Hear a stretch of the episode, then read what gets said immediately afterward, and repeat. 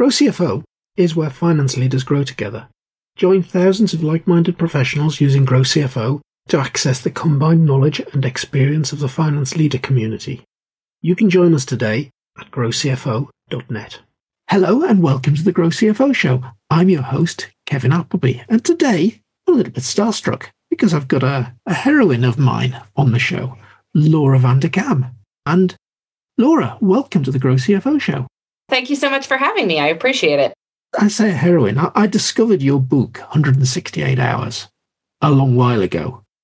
And I keep mentioning it all the time. And we've got a future CFO program in Grow CFO. And right at the start of the program, I run a module about fast tracking your development and starting to talk about all of the new things that people have got to do. But we get into talking about, well, how on earth do you find room to do all of this stuff? Because typically our future CFOs are married, small children, loads of work pressures, but want to, besides having all those pressures, want to then step up, get to the next level. And there's a huge, huge challenge around time in there. So I start talking about time audits and things like that. Laura, tell me all about 168 hours and how you can get stuff done. Yeah, well, it turns out that there are 168 hours in a week. And what's curious about it is that is a number that people don't know off the top of their heads. People say 24 7 a lot, and no one seems to multiply it through. But there are 168 hours in a week. And I think this is a really good perspective to look at time. Like a week tends to be the cycle of life as we actually live it.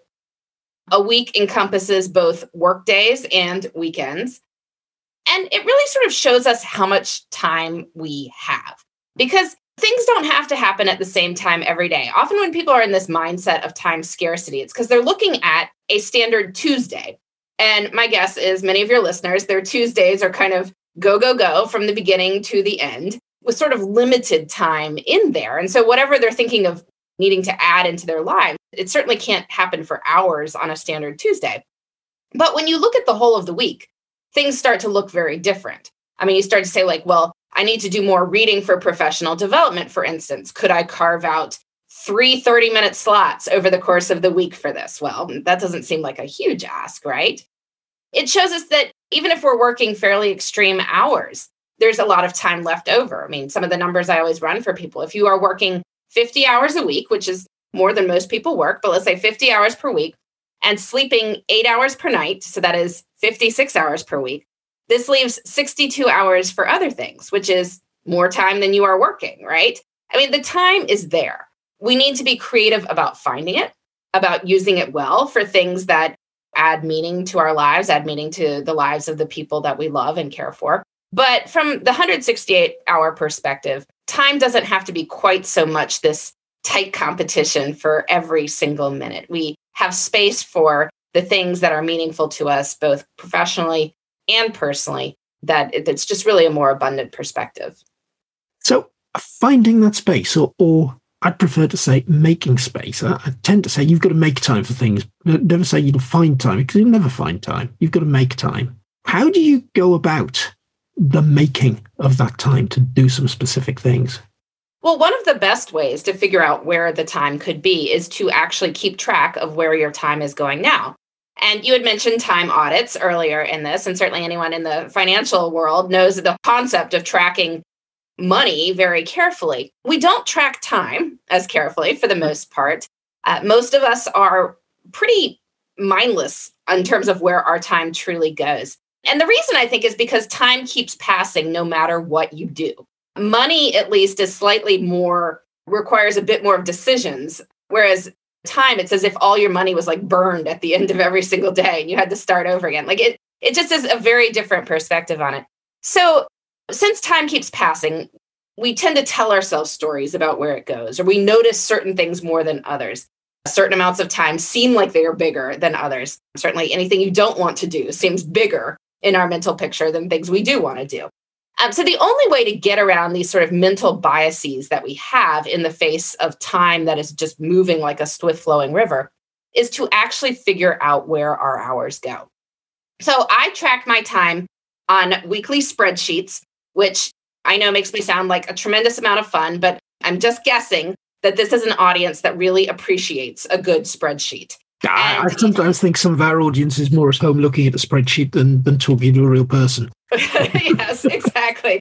So we are all spreadsheet fans here. So we can all just bond over that reality. But I track my time on these spreadsheets that go Monday to Sunday along the top, half hour blocks down the left hand side, code in what I'm doing, work, sleep, whatever else the categories are. And this is 24 hours a day, mm-hmm. not just nine to five. Oh, yeah. I mean, I just, why would you only track nine to five? Like, that's not, not the only hours that are out there. like, that's where people get into this weird mindset of like, you know, and people do this. Like I've had people track their time for me and they come back with something that is only between nine and five. And I'm like, well, that's fascinating. I that wasn't really all I was going for, but okay. But, you know, track the full 168 hours. Like we want to see time in its entirety. Now, I'm, I'm not saying you need to be up in the middle of the night tracking what you're doing.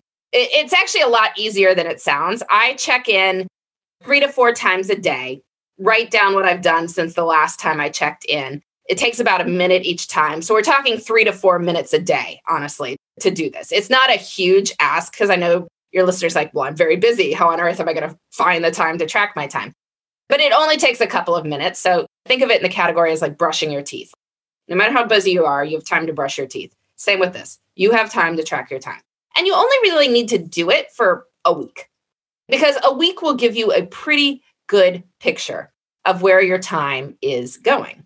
And once you see that, you can start noticing some pattern. What does a day look like? Are there times where you are spending time on things that, if you thought about it a bit more, you might not choose to spend your time on? Look at your work hours. Are you spending them all in a way that seems directed toward your various goals, or are there big pots of time devoted to things that you don't feel are as effective? Within your personal life, how are you spending that time? Are you spending it mindfully on things like investing in your relationships and doing leisure activities that are more rejuvenating? Or are you spending it on things that, if you thought about it a bit more, you probably wouldn't spend so much time on? Are you getting enough sleep? Are you getting some sort of physical activity to make sure that you are maintaining your health? Are you investing in, in your health and things like that? So you could just look at the numbers, look at where the time is going, ask yourself what you like about your schedule, ask what you don't like about your schedule, Ask what you want to spend more time doing, ask what you want to spend less time doing. And that will open up some possibilities. Yeah.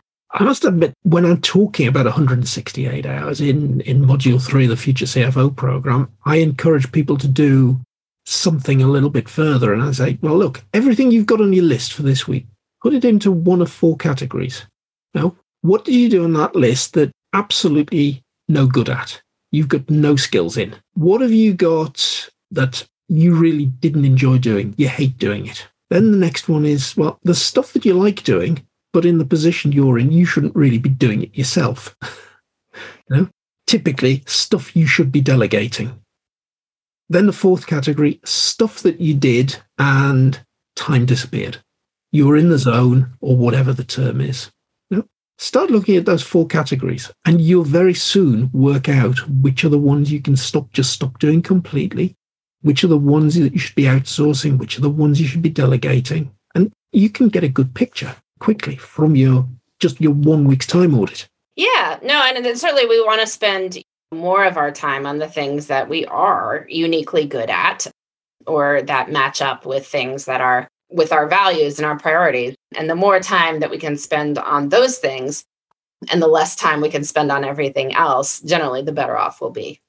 Yeah. Laura, thinking about times of the day. I know that you've looked at things that you should do before breakfast, for instance. What should a good morning routine look like? Yeah, I mean, and I want to clarify here that I am not the sort of person who naturally bounds up at 5 a.m. every morning. And sometimes people have the wrong impression because I've written about a lot of people who get up at 5 in the morning to do whatever it is they're doing. But the, the truth is, mornings tend to be really good times for doing things that life has a way of crowding out otherwise. Because the more responsibilities you have, both at work and in your home, the more people need things from you. And the more your schedule is often driven by people needing your guidance or needing your direction or you to make a decision on something, don't have those sort of longer focus periods for anything that you might wish to, to do personally. But mornings uh, tend to be more time you can have for yourself before everybody else wants something from you. Uh, there are fewer work emergencies at 6 a.m. than, say, 5 p.m. If you want to exercise, for instance, that can get derailed by a 5 p.m. meeting that goes long or you know a family member needing something whereas that that is less likely to happen at 5:36 in the morning. So, if there is something you want to do and you are having trouble finding time for it in the rest of your life, try doing it first.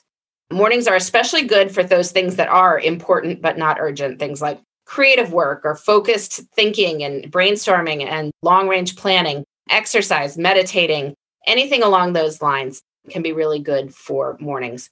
Now, I do want to specify, be clear here. I don't want anyone to be sleep deprived. There is no point getting up early to do stuff if it means that you're going to be tired the rest of the day, because then you won't really get the benefits of it. You'll just be trading off sleep at one point for another, and you won't really be able to function at your best. So, in order to get up on time, you have to go to bed on time. it's just a, a math problem. If you are going to wake up an hour earlier than you normally would, you really need to go to bed an hour earlier than you normally would. But the beautiful thing about mornings is that when we track our time, most people discover that what they are doing in the hour or two before bed is often not their highest priority activities. This is the time of day when people's energy is waning a lot. You're sort of tapped out from the whole day. It, there tends to be puttering around the house or just random email checks that aren't really getting you anywhere. So, screen time in its various forms. And if that is the case, if you're just sort of staying up just because you're staying up, like put a stop to it. Go to bed earlier so you can wake up earlier and you can turn these unproductive evening hours into productive morning hours. That is superb advice. Now, I know you've written a book all about this. Yes, it's called What the Most Successful People Do Before Breakfast. Right. So it's kind of a catchy a, title. we'll put a link to that in the show notes. But Laura, as we publish this podcast, you're about to release a brand new book. I am. It is called Tranquility by Tuesday, with the subtitle being Nine Ways to Calm the Chaos and Make Time for What Matters. I could definitely do with some tranquility by next Tuesday. Tell me more. I know it does seem like a tall order, doesn't it? And Tuesday, like of all play, you know, of all times, why? why As Tuesday? we're recording this in in my time, it's it's five p.m. Friday, and I'm I'm winding down towards gin and tonic, so there's not really that much time till Tuesday. yes, well, you know, Fridays are good, but you know, I didn't want to write about Friday because yeah, Fridays were like, well, we're more relaxed then. We might feel more tranquil on Friday afternoon with the gin and tonic than we normally do. It takes some work to feel tranquil on a Tuesday. But my point in writing this this book is to give people strategies that will help them feel more in control of their time, more like life is sustainable and joyful even on a busy Tuesday especially busy people, we often tell ourselves, like, oh, life is going to calm down next week and then I will get to X. Or maybe next month won't be so crazy and then I will be able to do maybe life will be calmer once the kids start school or once you know we get through the back to school craziness or after the holidays it's always this future thing right and the truth is if you've got a lot going on in your life like probably life won't be less busy next week life is not going to be less busy next year like you hmm. need strategies to make life work today or more specifically on a normal Tuesday. Um, yeah. And so so that is what what the book is about. Okay, so give me some ideas of those seven strategies. What are they?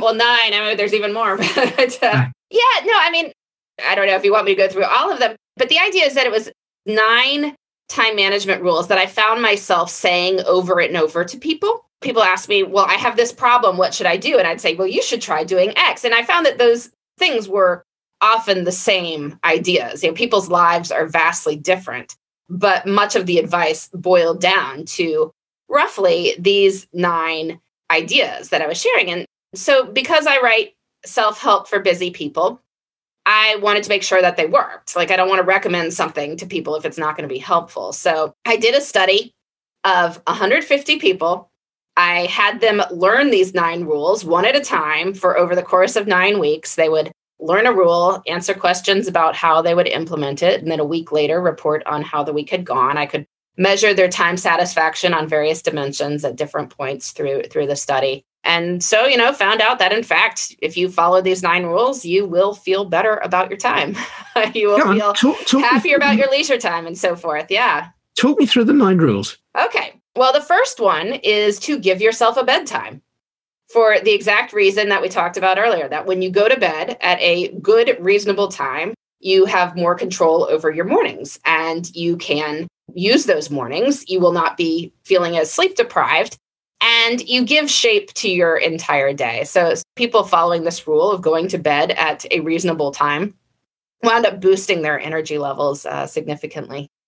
The next rule is to plan on Fridays. So, I tell people to use a little bit of time on Friday to think through the upcoming week, to identify the most important things that they need to do in the categories of career, relationships, and self to figure out where those things can go and then just generally figure out what else needs to happen and any conflicts that might be there and what else the week should look like. Okay. Why Friday? Why Friday? I've, well, got a, I've got a slot that's in my diary for every Monday morning. That's Monday morning. Well, now I'll try to convince you otherwise because most people who work a Monday through Friday sort of week, we have more energy for executing on things when we are at the beginning of projects. Yeah. And so if you don't plan until Monday morning, you can't seize that Monday morning starting energy for execution, right? You can't get going on execution of things until later in the day on Monday when people's energy tends to wane later in the day or until Tuesday. And given that most people sort of their energy is waning by Friday, if you aren't starting on stuff until Tuesday gung ho, then you've and you've also you know are waning by Friday, you just shorten the week by a lot. Yep. Whereas Friday afternoon, most people aren't doing much of consequence anyway. I mean, we are talking to each other on Friday afternoon, um, but most people are sort of sliding into the weekend, and so it is very easy to waste Friday. And if you are going to waste Friday, better to repurpose this time for planning. Like you don't have to execute on stuff, but you can think about what future you should be doing. That's one of the reasons people often say, well, I plan on Sunday night, which is also fine, except if you need to make set up a meeting with someone, make an appointment somewhere that has business hours. They're not open Sunday night. They're not necessarily returning your emails, whereas on Friday, they more likely are. And then also just when you go into the weekend knowing what you're going to do on Monday morning, you can actually relax. Like you can not think about it for the rest of the weekend. Whereas if you don't know what's waiting for you Monday morning, I find that a lot of people, like, even if they love their jobs, like wind up with a little bit of trepidation on Sunday at some point because they're like, oh, I know there's all this this was happening. I don't really have a plan. I'll, I'll make my plan on Monday morning, but I don't have a plan, and and so it can kind of interfere with your enjoyment of the weekend. Okay, yeah, I really can't see the logic in that. I mean, if it works for you, I always say, you know, when things work for people, there is no need to change it. The most important part is to have a weekly planning practice. Yeah. But if people don't, they should build one. And if they have find that there are problems for whatever reason with whatever time they have chosen, I will throw out Friday as I think a really good time. Mm. Okay, so that's two. Number three. Three is to move by 3 p.m. So do 10 minutes at least of physical activity in the first half of every day. And there are a couple of reasons for this. I mean, most fundamentally, like moving our bodies boosts our energy levels. Like, I'm not telling people they need to like lose weight and look good in a swimsuit. Like, I really do not care at all about that. This is totally movement for sanity's sake. There's pretty good evidence that even small bursts of physical activity massively boost our energy levels. So it's, you know, about getting more done. But the sort of deeper reason behind it is that once you know you are going to do this in the first half of every day, kind of in our sedentary society, you really have to think through your time and think about when you are going to do this, right? Where can you put in this 10 minutes of physical activity? And to do that, you have to think through your day. Like you have to think through your hours and when you are doing things and where you can force in a little bit of space. And by doing that, it trains your mind to be more strategic about time in general. Brilliant, brilliant. Now I can tick the box on that one. Good. Standard routine is get up, get dressed, come downstairs, take the dogs out for a walk. Yep. Yep. Yeah. That will do it. So if you are, you know, briskly walking your dogs, that's a great way to build it into your life. And, and a lot of people will do that. But it's so easy to just kind of sit all day and like go through meetings and emails and not move. Oh, very, very It's easy. very easy. uh, I've got this lovely watch here that reminds me occasionally during the day that it's about time you stood up. yeah, exactly. And when we do, we feel better. It's just, you know, Oh, you have yes. to remind Yeah. yourself to do it. Yeah. so it's, uh, Okay.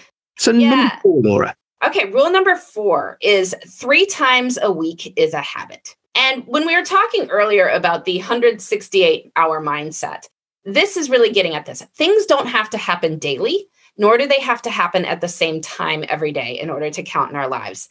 And so often when people say there are things they want to do, they talk themselves out of it because for many things, there is not a perfect time every single day. So let's say that somebody wants to have meals with their family, but due to various work circumstances, kid activities, whatever else it is, like nobody is, you know, having a throwing a sit down dinner on the table at 6 p.m. Monday through Friday. Like it's just not happening. So people get discouraged and they're like, oh, it never happens. But then when they look at their time, they often say, well, actually, it doesn't never happen. Like we had breakfast together on Saturday mornings or we had dinner together on Sunday night. It's like, well, okay, great.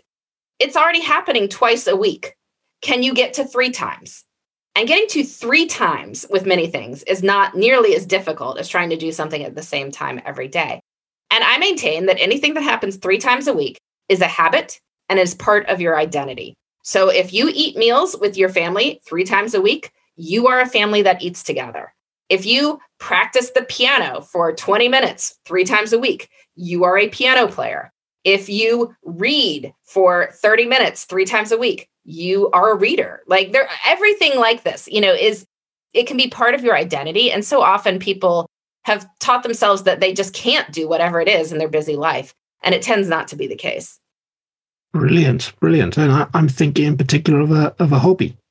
Yes. Constantly thinking, oh, I never find time to do that. But that does make a difference. That perhaps I should be thinking about, well, provided I've done this three evenings a week, then yes, Then it's part of your Okay. identity. You Yeah. you are doing Yeah. the thing, yeah. I really like that one. Okay, good. It is a very encouraging one. A lot of people are like, oh, Yeah. yeah, I could do that. I could do that. The fifth strategy is to create a backup slot. And this is a reminder to people that anything that is truly important in your life needs to have another time it can happen. Anyone can create a perfect schedule, but true time management masters create a resilient schedule.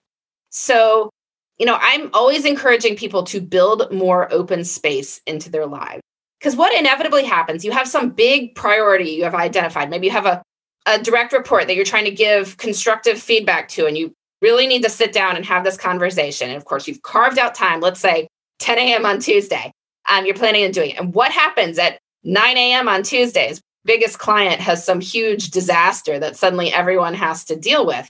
And so we wind up canceling the 10 a.m. meeting because, of course, like we have to deal with the urgent thing.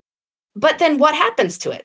Like if it doesn't get immediately rescheduled to a time that you both know it can happen, like it just keeps getting bumped forward. And this is how people keep like not doing these things that are important but not urgent. And so I'm telling people if something is truly important to you, it doesn't need one spot.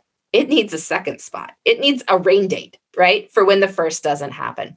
And this gets unwieldy if you've got like many different important things in your life. So a better way to sort of think about it is I need to leave a big chunk of open space in my life to absorb all these things that get bumped when life happens, right?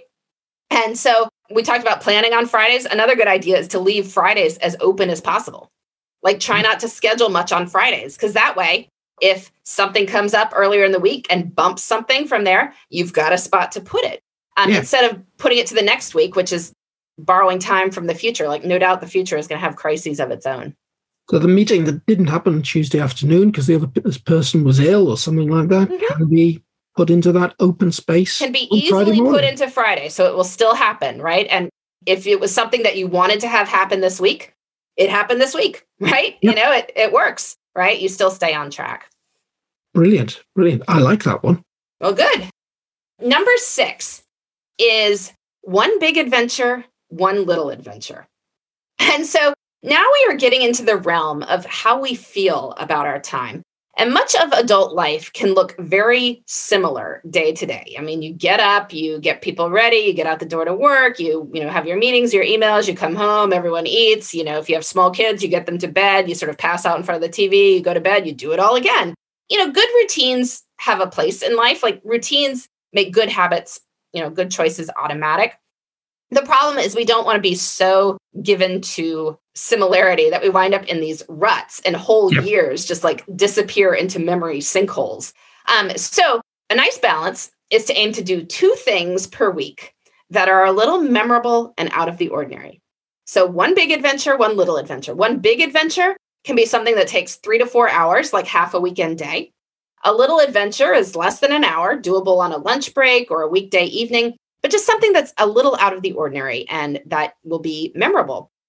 So, you know, I challenge people to do this. And this does a couple good things. I mean, one is it gets you to start thinking about how you would like to spend your time. Like, what could I do? you you become more open to looking at things like, oh, yeah, you know, there's going to be a festival in that park that's two miles away. I should, you know, put that on the calendar and we could go do that as a family on Saturday. But it also can change people's perceptions of themselves. Like, they become the kind of people who do cool stuff right? And that is really all it takes. I'm a big fan of like hibernating in your pajamas, like after a tough day at work. There's nothing wrong with that. But you do two adventures a week, like you still have all this other time to hibernate in your jammies after work. Twice a week, do something a little different, and it can change your entire perception of time. Yeah, I do like that idea. The family that does cool stuff. That's how to bring it you in. You always very, have something to say different. on Monday morning. Yeah. People are like, "What did you do this weekend?" You're like, "We did this." Yeah, not like yeah. nothing. I cleaned out the garage. Yeah, I, I found years ago when I was consulting, tended to spend Monday to Friday away every mm-hmm. week. So it was amazing because we then thought about well, what are we doing while Dad's home at the weekend? Yeah, it tended to be much better planned during that period of my life than it's ever been since. Yeah. there's, there's definitely something it, yeah. into that conscious planning of adventure time. Yeah. yeah. Of having adventures. The seventh rule is to take one night for you. And what I mean is to take one evening or the equivalent number of hours per week to do something that is not work and is not family responsibilities, is something that is uniquely pleasurable, enjoyable for you. And ideally, this involves a commitment to it. So, I mean, something like playing in a softball league or singing in a choir, doing a regular volunteering gig somewhere.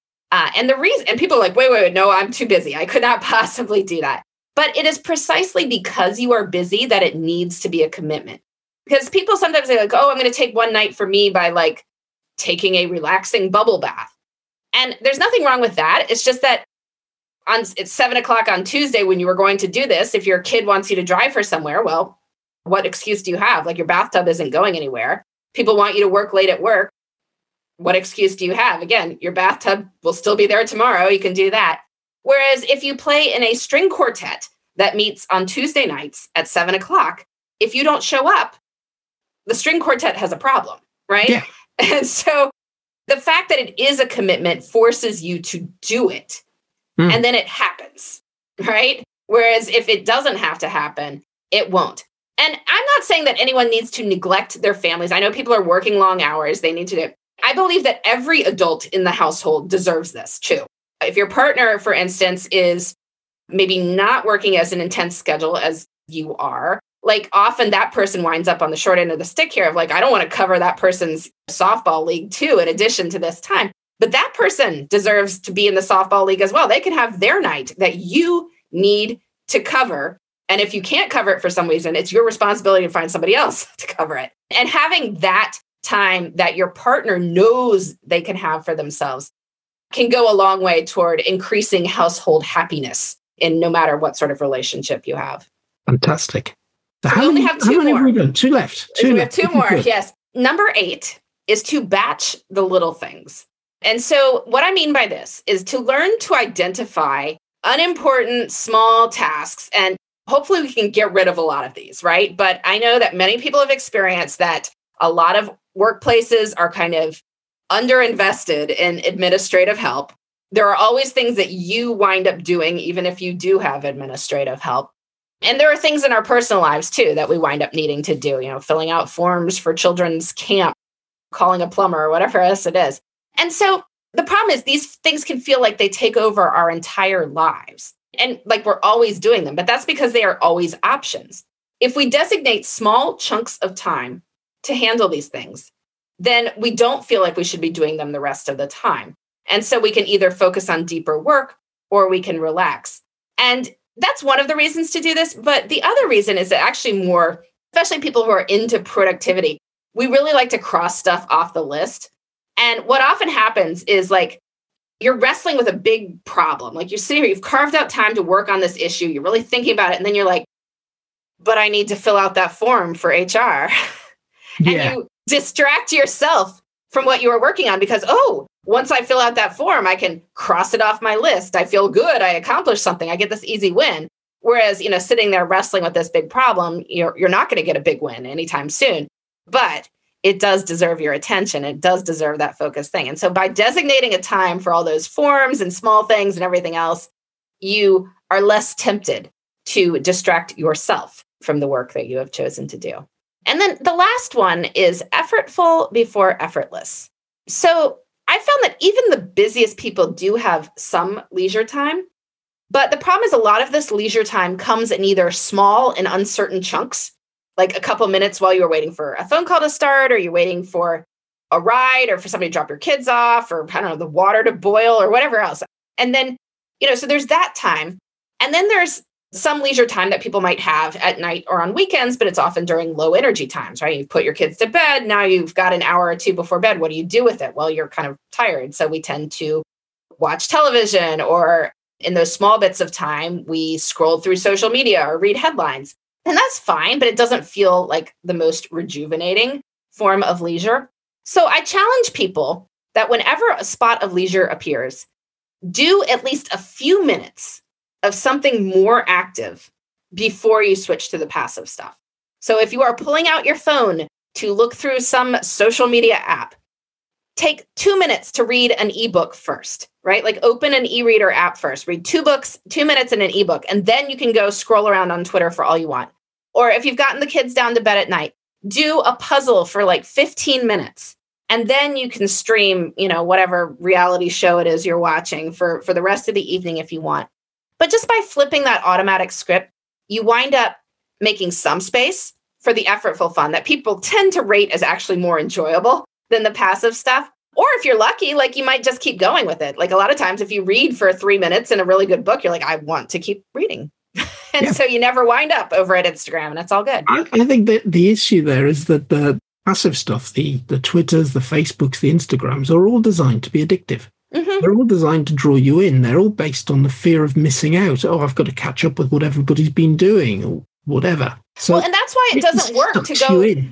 It doesn't really work to just rely on discipline and like go mm. cold turkey. Like they are addictive.